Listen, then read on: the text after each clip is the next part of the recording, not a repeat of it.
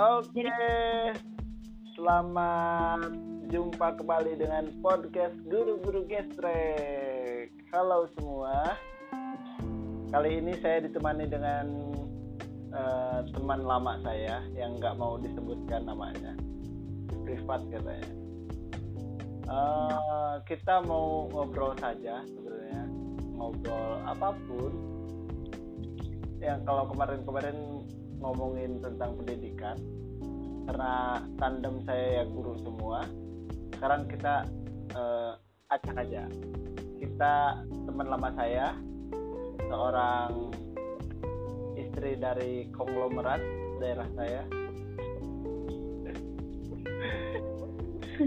Istri dari konglomerat saya konglomerat di daerah saya. Seorang teman lama uh, teman lama.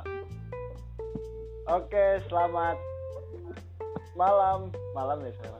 Malam saudari, saudari teman lamaku. Sebut saja Mawar. Sebut saja Mawar. Hai, selamat malam. Semangat pagi. Semangat pagi. Tidak. Santai, santai, santai saja. Eh, sudah mau Sunda atau mau Indonesia? Lancar tuh bahasa Indonesia nak? Biasanya campur. Oke campur. Begado eh, oke apa kabar teman lama? Alhamdulillah sehat walafiat. Dan baik-baik saja. Baik-baik. Bagaimana kesibukan ya. tahun ini? Di kesibukan nah, ini. wabah COVID-19 pandemi ya? Iya, COVID-19. Dengan kebakaran lihat-lihat media sosial. Apa? Tidak kegiatan lain. Oh. Kesibukan rebahan. Oh, termasuk uh, orang yang acuh pada berita-berita COVID ya? Enggak sih, acuh enggak. Terus terlalu dipikirin atau stres itu enggak sih. Ya. Jadi diterima aja iya. Diikuti kalau misalkan apa ya namanya? Gimana maunya gitu. Gimana maunya apa? Iya mau dibawa ke mana ini pandemi kayak gitu. Wah. oh. Nggak ngaruh ya sama kantong ya? Ya ngaruh ya? Sebagai ibu rumah tangga menghadapi situasi seperti ini gimana? Oh kalau misalkan ke urusan dapur ya ini? Tuh. Ya urusan dapur ngaruh kalau misalkan di awal-awal pasti ada lah. Sangat berpengaruh karena kan pemasukan dari suami memang berkurang? Enggak sih berkurang. Enggak cuman mungkin untuk keinginan-keinginan yang lain belum bisa terpenuhi oh, iya. hmm, termasuk keinginan untuk liburan. Nah gitu. Ya kan bisa liburan asal memenuhi CHSE cuma kan nggak asik kalau harus pakai masker terus. Enggak enggak uh, untuk saat ini sih ada sisi baiknya ada sisi negatifnya. Hmm, pasti itu ada timbal baliknya positif negatif. Uh, semenjak pandemi berarti udah satu tahun ya ini pandeminya? Nah, udah ulang tahun. Iya udah anniversary anniversary aduh enggak oi. Alhamdulillah sih kesibukan rebahan di rumah tapi produk produktif juga tentunya. Iya. Iya. Ya, bisa juga ya di rumah ya. Alhamdulillah. Ngorek-ngorek sosmed. Mantap. iya, jadi memanfaatkan kesempatan yang ada, peluang uh, ya kalau ada peluang kenapa harus dibuang? Gitu aja. Mantap. Mumpung masih ada kesempatan uh, terus ada keinginan juga gitu. Mengikuti hari bahasa nama aji mumpung beren. Mumpung ker rineh keneh. Eh itu sih rineh itu sih ya. Tidak terlalu sibuk gitu terus eh naon deui gaji orang naon kok pasti atuh pasti atuh masa orang ngomong wae. Kok ya kan we tenan ngomong seperti biasa we ngomong biasa seperti biasa nyantai yang mau diomongkan keluarkan semua yang pikiran yang ada. Kalau kesah atau hirupna bahagia wae. Anjir aduh atuh pancing heula orang tuh bisa ngomong ya. Aduh orang istri pancing sok sok. Aduh loba editnya ya? Nah, gampang lah. Terus terus terus. Atuh pancing deh pancing deh orang itu bisa mikir ya. Oh random aja ya. Mm nggak ada bahasan tertentu.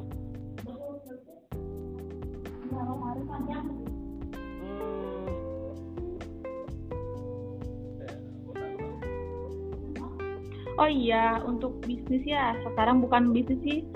Mudah-mudahan ini jadi loncatan untuk impian-impian saya. Aduh, impian.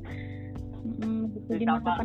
bisnis apa Eh, di bidang Bis- apa bisnis rumahan sih, rumahan. Di Yang dikerjakan oleh siapa pun, kapan pun dan di mana pun ini. Info aja buat teman-teman juga kalau misalkan mau bergabung hubungi saya. apa kan di privat? Ngomongin di mana? Nanti bisa kontak ke Idam. ah enggak. Banyak kerjaan sibuk. Aduh, sombong. nama nama gawean di bawah.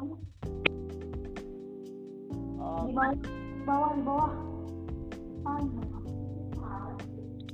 Iya untuk bisnisnya sendiri ya eh, mempromosikan salah satu produk dari produk. satu PT herbal tidak bisa saya sebutkan di sini ya. Ya nah itu termasuk ada kecantikan kesehatan terus pertanian juga. Tetap Mm-mm, saya gabung di sini alhamdulillah udah dari bulan Juni kalau nggak salah ya dari bulan Juni. Sebentar lagi saya juga ulang tahun di bulan Juni. Iya. Mau gaji. informasi ya. Menurut maksudnya ya. menurut Mawar menurut Mawar eh, baiknya perempuan itu bekerja Hmm. atau jadi ibu rumah tangga? Kan sekarang banyak tuh perdebatan antara perempuan itu baiknya harus jadi wanita karir biar tidak disepelekan sama laki-laki. Terus ada yang eh, berpaham bahwa ya tugas perempuan itu ya di rumah. Istilahnya dapur kasur sumur ya udah itu. Makanya eh, eh, anak keurus dan segala macam daripada wanita karir katanya anak gak keurus dan segala macamnya begitu gimana pendapat eh, mawar sendiri tentang hal itu? Menanggapi hal tersebut ya sebenarnya saya nggak terlalu ribet sih. Eh, nggak ada yang lebih baik mau jadi ibu rumah tangga atau misalkan jadi wanita karir soalnya kan itu pasti mereka ya misalkan yang memilih untuk menjadi wanita karir itu kan mereka dengan alasan-alasan tertentu. Tentunya mereka sudah memikirkan resiko yang akan mereka ambil eh apa yang mereka dapat gitu. Terus eh, misalkan jadi ibu rumah tangga katanya nanti tertinggal sama suaminya. Atau misalkan kalau jamu sekarangnya eh, apa ya karena saking banyaknya mungkin ya saking banyaknya wanita yang berkarir jadi yang ibu rumah tangga itu seolah-olah tidak nggak eh, ketinggalan zaman gitu kan? Ya ya seperti itu. Cuman menurut saya enggak sih mau jadi ibu rumah tangga eh, seutuhnya atau misalkan menjadi wanita karir ya boleh-boleh aja. Nah ya mungkin sedikit ini mas sedikit tips dari saya. Kalau misalkan mau jadi wanita karir ya atau misalkan eh, dianya mau punya usaha gitu. Yang sewajarnya aja gitu. Soalnya kan gini. Yang yang nggak yang nggak melupakan tugas atau Nah. tugas dari perempuan ya. Untuk mengurus anak mengurus rumah tangga dan segala macamnya ya. Iya betul sekali itu maksudnya ke sana. Soalnya kan meskipun ya misalnya suaminya misalkan uh, dia kerjanya mungkin nggak lebih baik daripada si perempuannya itu tetapi kan si perempuan tersebut jangan sampai melupakan bahwa dia itu adalah seorang istri yang harus ngurus suami, ngurus anak, ngurus rumah gitu. Oh, jangan sampai merendahkan ya. Nah, iya. ini Mbak ini sering terjadi nih. Bagaimana tanggapan kamu uh, yang uh, uh, dalam rumah tangga itu suami gajinya lebih kecil daripada perempuan? Istilahnya kan dua-duanya misalkan berkarir nih kerja nih dan ternyata gaji si istri itu lebih banyak daripada suami. Itu gimana? Soalnya banyak alasan juga sepertinya ya. Sepertinya uh, uh, apa? Lak, wanita itu jadi superior kalau memang uh, gajinya karirnya lebih tinggi daripada uh, suami. Padahal uh, uh, menurut saya laki-laki itu kan selalu merasa ingin dihormati ya. Dan dan tugas mencari nafkah kan sebenarnya ada di pundak laki-laki dan dan itu apa e, besar kecilnya mempengaruhi e, mempengaruhi pikiran laki-laki ya dia bisa jadi minder atau dan segala macamnya e, kalau dia memang benar-benar orang yang pengen bertanggung jawab atau apa menurut saya begitu sih itu apa tanggapan uh, saudara Mawar? Tanggapannya, sebenarnya harus berterima kasih loh sama suaminya. Kenapa? Karena si istri bisa mendapatkan gaji lebih besar daripada gaji suami tersebut, otomatis itu kan ada kerido dari suaminya. Gak mungkin, iya soalnya kan gini ya. E, kalau misalkan suaminya nggak ridho si istrinya atau nggak dia nggak nggak mengizinkan si istrinya untuk bekerja, pasti kan di sana pasti ada masalah jadi gak bakalan mungkin si istrinya dapat gaji gede kalau misalkan si suaminya nggak ridho nggak ngizinin maksudnya nggak ngizinin. Kecuali misalkan kalau memang itu bawaan dari sebelum menikah nih. Sebelum menikah. Sebelum menikah misalkan si istrinya udah punya karir yang bagus misalkan ya. Yeah. nah tapi si suaminya karirnya biasa-biasa aja lah gitu. Tanggapannya sebagai seorang perempuan gitu ke laki-lakinya ya itu tadi harus kembali lagi kodratnya dia itu sebagai istri di sana bukan untuk mendominasi gitu. Kan soalnya kan e, eh, sebesar besarnya gaji seorang istri ya tetap kan? Yang harus menjadi kepala keluarga kan suami. Nah nah iya nah nah nah. Sebenarnya uh, jadi alasan juga kenapa kadang kan begini nih banyak kasus yang laki-laki uh, tidak jadi menikahi seorang perempuan karena misalkan uh, minder. minder dan segala macamnya. Uh, uh, minder lah. Uh, banyak yang begitu. Nah ini sebenarnya uh, masalah nggak sih hal seperti itu tuh? Gara-gara minder. Ya kan e, karena kan e, si misalkan e, ada satu pasang kekasih yang yang yang istilahnya pacaran udah lama lah. Udah pacaran udah lama dan terus uh, uh, mereka bekerja sama-sama. Dan ternyata kekasih itu laki-laki itu yang itu tadi perempuan itu lebih besar gajinya daripada laki-laki. Nah kadang si laki-laki itu kan jadinya minder untuk menikahi itu karena takut apalah takut apalah. Nah benernya eh, pandangan perempuan itu kalau lihat laki-laki seperti ini tuh gimana sih kalau yang minder itu baiknya gimana? Apakah laki-laki itu, apakah perempuan itu uh, eh apakah laki-laki itu ya udah maju saja kan rezeki mana yang tahu uh, hmm. uh, atau gimana saja kan kalau nanti setelah nikah rezeki suami lebih besar daripada uh, atau si istri itu uh, pokoknya sebelum uh, gaji kamu lebih besar ya udah uh, jangan nikahin aku dulu atau gimana. Hmm. sebenarnya itu kembali ke komitmen antara laki-laki dan perempuan tersebut ya.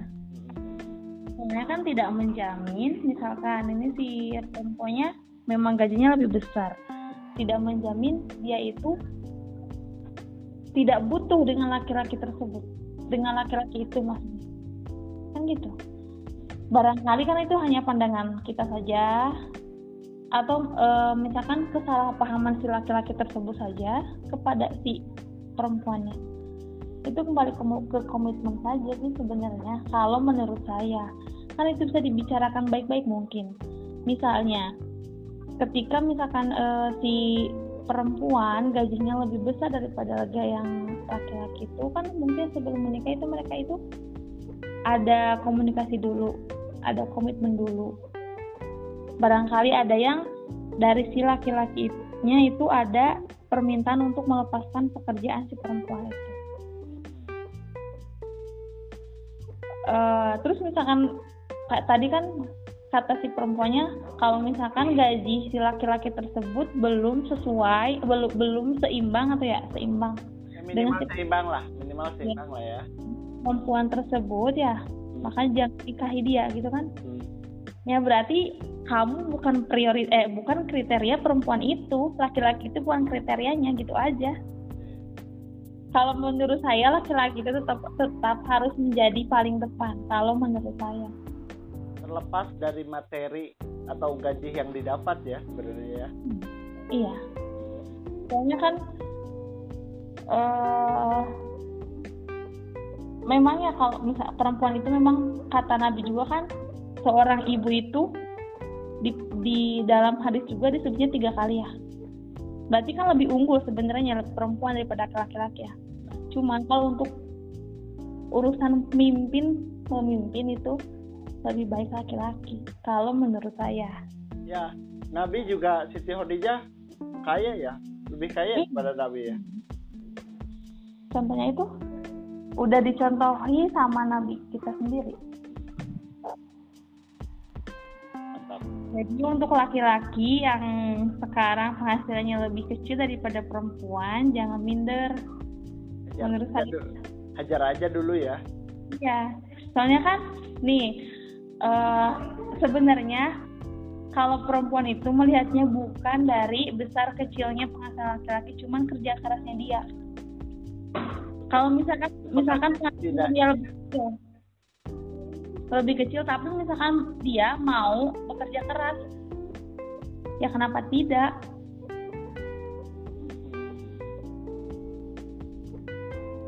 Kita juga seorang perempuan capek harus kerja mulu. maunya dinafkahi.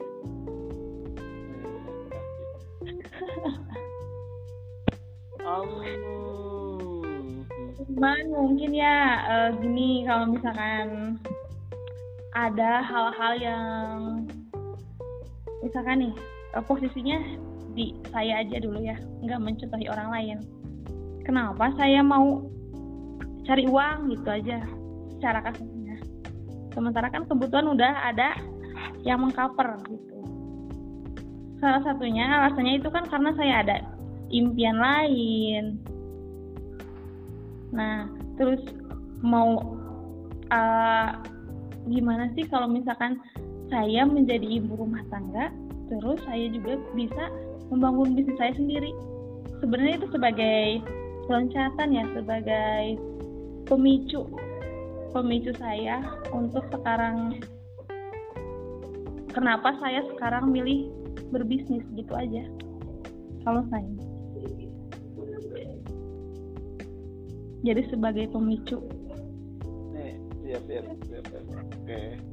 Nah ini nih uh, sebaiknya sebelum menikah itu uh, ini pandangan dari seorang perempuan ya, ya. sebelum menikah itu baiknya dimatangkan dulu uh, uh, sisi finansialnya atau ya udah nikah aja dulu rezeki mah mencek bahasa Sundanya rezeki mah nuturkeun iyalah atau mendingan sebelum nikah soal finansial atau plan financial planner atau apa finansialnya dimatangin dulu aja deh baru menikah.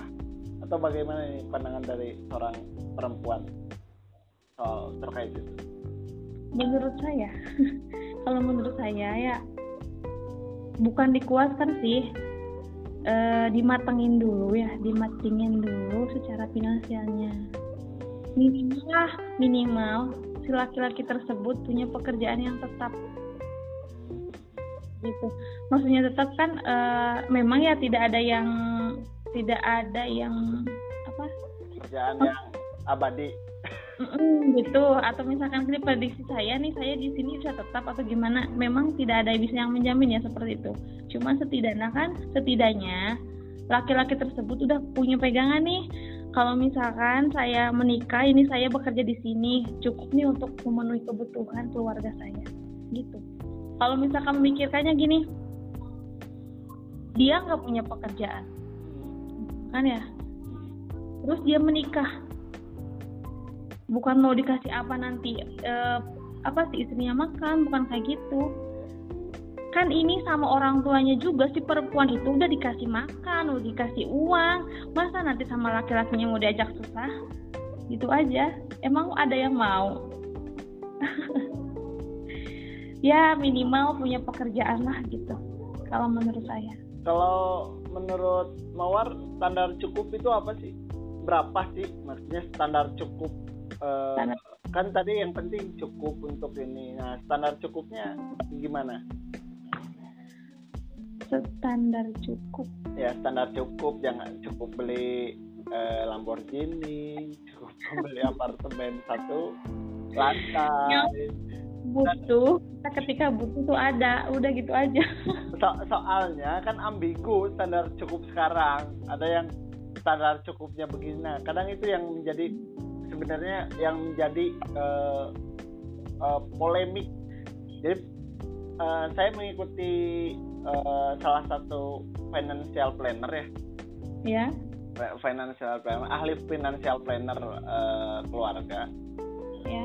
Jadi kan yang yang sering bukan sebenarnya bukan masalah besar atau kecilnya atau UMR atau tidaknya tapi keterbukaan soal financial planner. Jadi kan kadang gini, uh, uh, banyak yang uh, kita tahu sekarang kasus perceraian di di uh, selama pandemi ini luar biasa. Sebenarnya sebelum pandemi pun kasus perceraian ini udah banyak.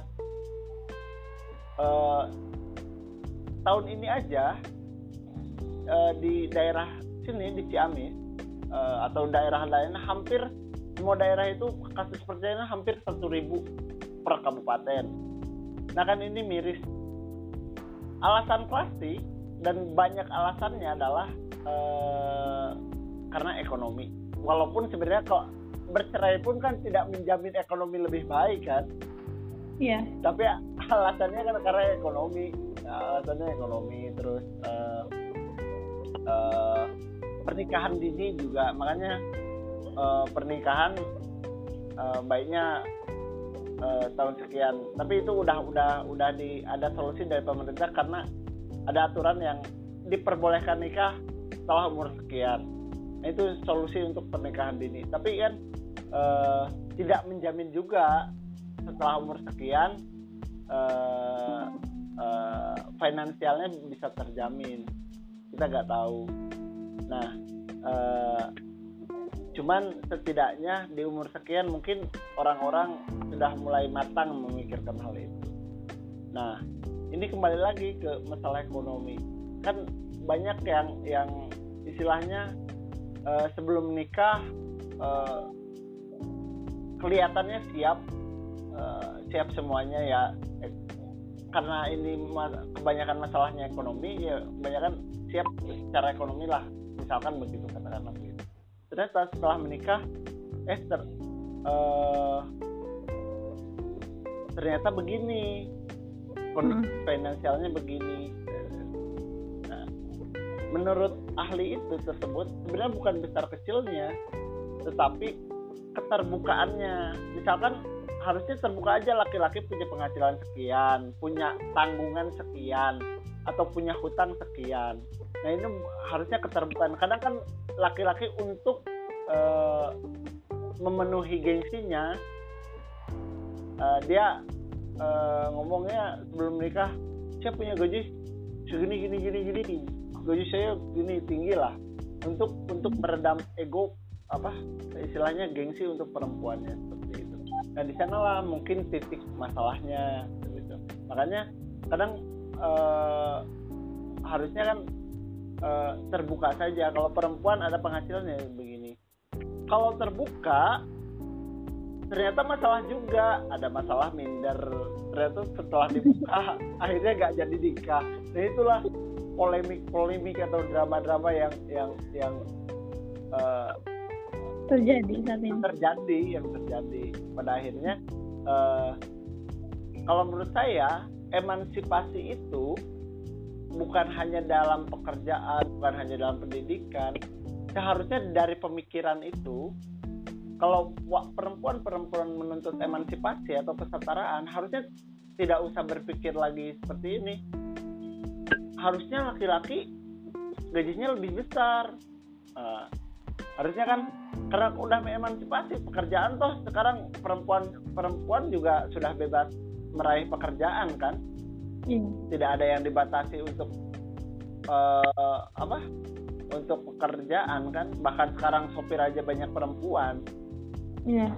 saking setara nah seharusnya diimbangi dengan pemikiran-pemikiran bahwa kalau pun gajinya kecil harusnya tidak berpikir-pikir apa-apa. Soalnya kan udah setara kita cuman uh, pemikiran itu juga uh, apa?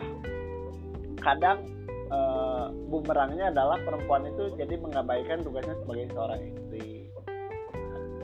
Jadi, sebagai seorang istri uh, makanya solusinya gimana? Dan sekarang ini belum ada solusinya. Harusnya kan banyaknya menikah juga banyaknya orang menikah tidak diimbangi dengan banyaknya perceraian. Ya kan namanya perceraian siapa yang mau orang bercerai? Nggak nggak ada di di dunia ini manusia yang tujuan menikahnya itu ingin bercerai. Tapi faktanya ya banyak yang bercerai. Banyak janda-janda bertebaran di gitu. Gimana dong? Iya. Emang bener sih seperti itu. Kebanyakan yang terjadi sekarang ini ya. Cuma ya tadi kan tadi udah dibilangin berarti harus selain gajinya gede yang perempuan itu pemikirannya juga harus lebih terbuka ya. Harus lebih luasnya harus lebih luas gitu. Eh, luas. Iya betul. cuman mungkin uh, solusinya gini aja sih itu sebenarnya kembali ke diri masing-masing ya. Iya. Ya kembali ke, ke diri masing-masing. ekspektasi aja gitu. Ya. Itu kan kalau mikirnya dari mikro ya dari kalau dari diri sendiri. Kalau mikirnya dari global. makro global kan sebenarnya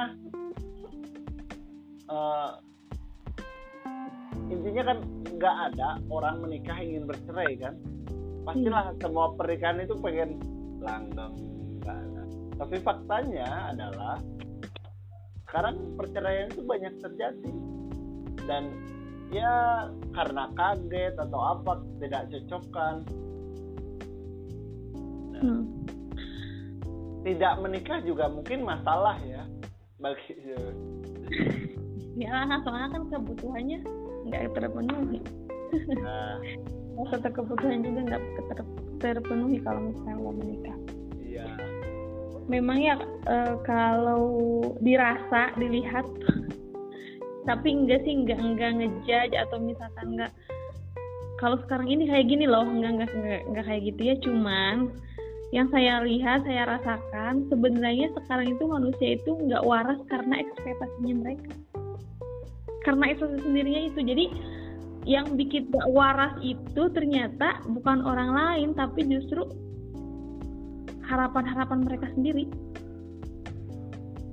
Paham? tuh ekspektasi tinggi ya ya pak. Iya. Nah, nah gitu. contohnya aja kalau misalkan uh, gini kan sekarang banyak nih ya ke ke anak muda ke anak muda bergeser ke anak muda. Katanya kalau misalkan udah liburan liburan jauh misalkan udah liburan itu berarti kan mereka udah wow gitu kan sekarang kayak gitu. Udah keren paling iya keren. Udah, hmm, padahal kan nggak seperti itu. Iya kalangan anak muda. Kalau misalkan di kalangan ibu-ibu mungkin eh apa ya salah satu nak ini aku udah bisa usaha sendiri loh nah bisa jadi itu. Padahal tidak semua seperti itu tidak uh, apa ya ya terlalu terlalu terlalu ya mungkin salah satunya dampak sosmed. Dampak sosmed kan menjadikan ekspektasi orang itu kalau dulu orang berekspektasi itu sesuai dengan kemampuannya. Jadi karena keterbatasnya informasi misalnya terbatas. Sekarang kan dunia makin terbuka. Ya. dari orang paling kaya ke orang paling miskin kan terhubung informasi itu. Jadi kalau dulu kehidupan yang kaya maksudnya kehidupan yang segini sesuai kelasnya lah kehidupan yang segini segini segini kan eh, kadang karena terbatasnya informasi ya yang kaya yang silahkan dengan ekspektasi yang kaya keinginan yang kaya. Kalau yang misalkan yang masyarakat kecil ya ekspektasinya ya udahlah cuma segini segini. Nah ini kadang uh, jadi polemik juga sebenarnya. Uh, makanya dalam agama itu tidak boleh ada bab apa uh, tidak ada tidak boleh kita uh, memamerkan memamerkan harta kekayaan. Tapi kan sekarang orang-orang kalau nggak pamer nggak asik kan? Sengaja. Atau ada orang beli sesuatu itu hanya untuk dipamerkan. Niatnya hanya untuk dipamerkan ternyata tidak. Kalau sesuai fungsinya tidak. Dan seperti itu wah banyak udah ribet. Terus uh, nah ini yang yang perlu di di di ada ada dakwah dari dari seorang ustadz seorang gus. Itu di dalam di dalam bab tasawuf itu uh, tidak ada bab pikir sebenarnya. Adanya bab uh, tomak. Tomak itu berharap. Ya. nah artinya tomak itu kan berharap jadi yang harus dikendalikan itu sebenarnya ya harapan kita. Tidak usah berharap yang ya kan banyak orang kan mimpi boleh ya bermimpi silahkan.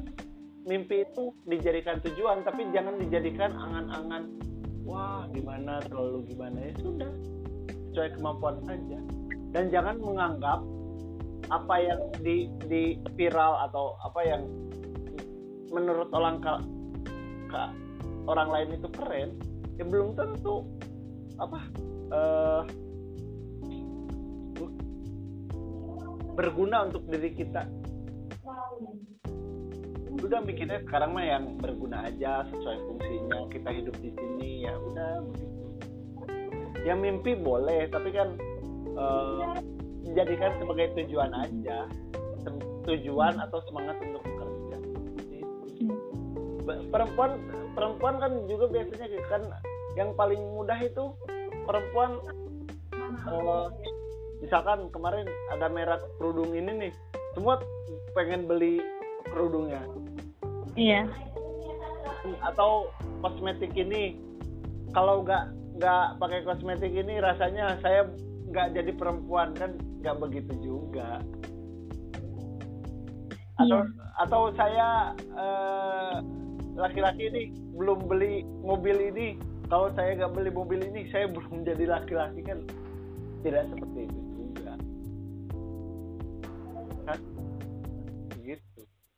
Iya. Iya yang tadi kan sebenarnya yang harus turun itu adalah harapan kita. Ekspektasi ya. Iya. Jadi kalau misalkan tadi standar cukup ya. Kalau menurut saya standar cukup bagi saya itu ketika saya butuh ya ada, udah gitu aja. Jadi uh, ketika saya punya harapan pun saya kembali ke prinsip itu. Tapi kan uh, kadang Enggak. kadang orang kadang orang sulit memilah memilih memilah antara kebutuhan dan dan ke dan keinginan masalahnya kan di sana sekarang ada keinginan dijadikan kebutuhan kan? Ya kalau enggak kalau- ke, ke kalau hanya Ke- sekedar kebutuhan kan bisa saja orang ini. Tapi kan kadang ya ada keinginan yang dimasuk dimasuk masukin ke kebutuhan kan? Iya.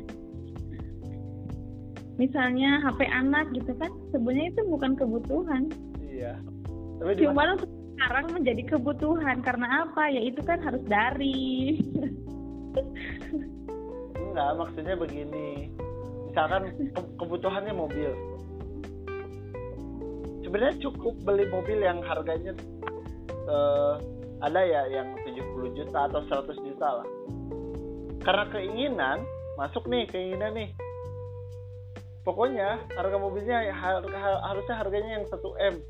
Itu kan sebenarnya kalau butuh ya yang 100 juga 100 juta juga kan jalan kalau sesuai fungsinya. Kadang kan orang eh, ribetnya di sana jadi ribetnya. Masuk lagi kan itu soal gengsi dan segala macam. Kadang orang sana masih ada motor yang dulu masih fungsinya masih jalan dan segala macamnya. Tapi ada motor baru atau apa apa apa dijadikan kan saya butuh motor ya itu kan ada motor tapi kan karena ada keinginan untuk mengganti yang lebih baru jadilah kadang kan di sana masalahnya keinginan dijadikan kebutuhan ya kan Iya, memang seperti itu sih fenomenanya. Dan itu juga terjadi eh, kepada saya. Ya tadi misalnya tadi kan sebenarnya buat apa sih anak kecil dikasih HP? iya Kan nggak, Ah, kan lebih baik itu anak kecil itu nggak dikasih HP kan? ya bisa Tapi kan.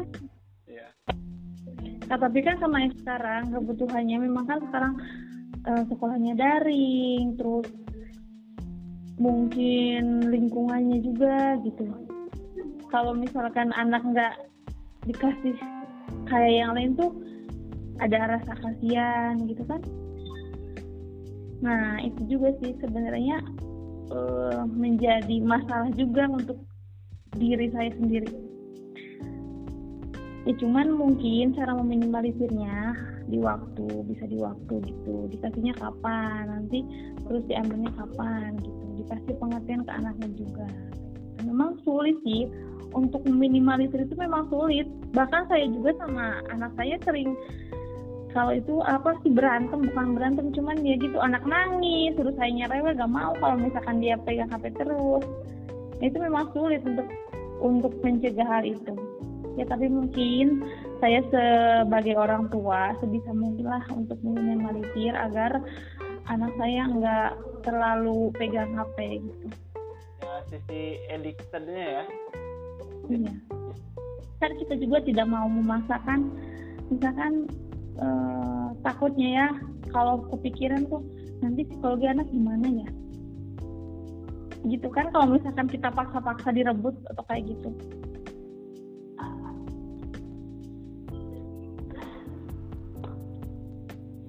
Eh, sebenarnya ya kita kita juga ya sebenarnya gimana mau memposisikan terus meminimalisirnya antara keinginan dan kebutuhan itu kan. Kalau misalkan itu mau kembali ke diri masing-masing.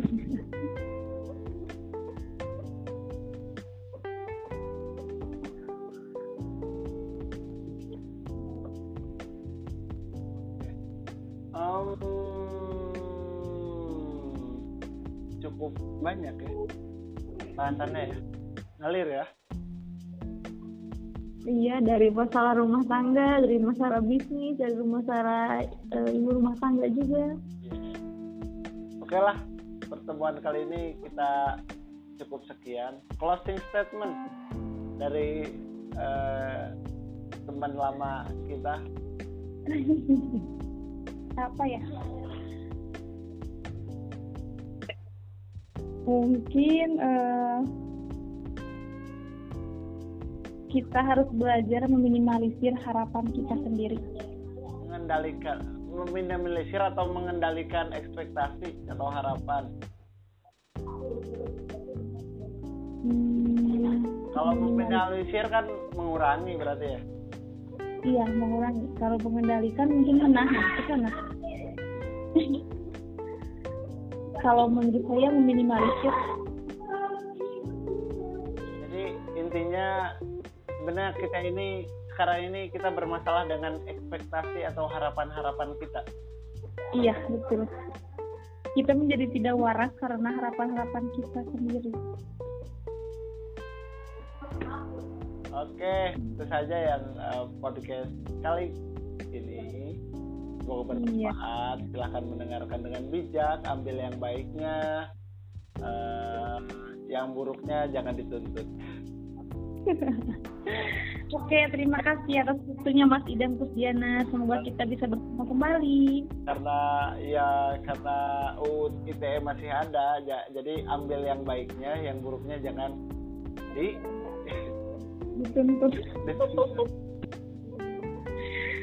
Maaf, maaf jika ada yang keceretot ngomong atau yang ngerasa kesinggung gitu aja. Tidak maksud menyindir siapa pun di sini ya. Ya ini mah share aja. Kalau mau yang nikah ya silahkan nikah. Kalau yang mau bekerja dulu ya silahkan bekerja dulu. Yang sesuai lah hidup jangan Ibu rumah tangga mau berkarir silahkan. Ah, tidak ada yang lebih mulia daripada eh, keduanya itu yang berkarir ya mulia yang yang ibu rumah tangga pun eh, mulia karena dia menjaga apa ya kodrat seorang perempuan. Jadi kan kalau besok tidak ada yang misalkan tidak ada eh, ibu rumah tangga ya j- tidak ada contoh. Misalkan semua Iya. perempuan berkarir sekarang kan dampaknya untuk nanti. Jadi yang jadi ibu rumah tangga banget pekerjaan itu sangat mulia anda tidak sama sekali rendah atau anda tidak intinya tidak menjadi wanita atau perempuan di bawah dengan wanita karir kalian masih aja. Hanya hanya beda tempat bekerja saja. Iya. seperti itu. Terima kasih teman lama. Semoga kita berjumpa kembali. Oke. Dadah see you. Assalamualaikum Assalamualaikum warahmatullahi wabarakatuh. Anggis welcome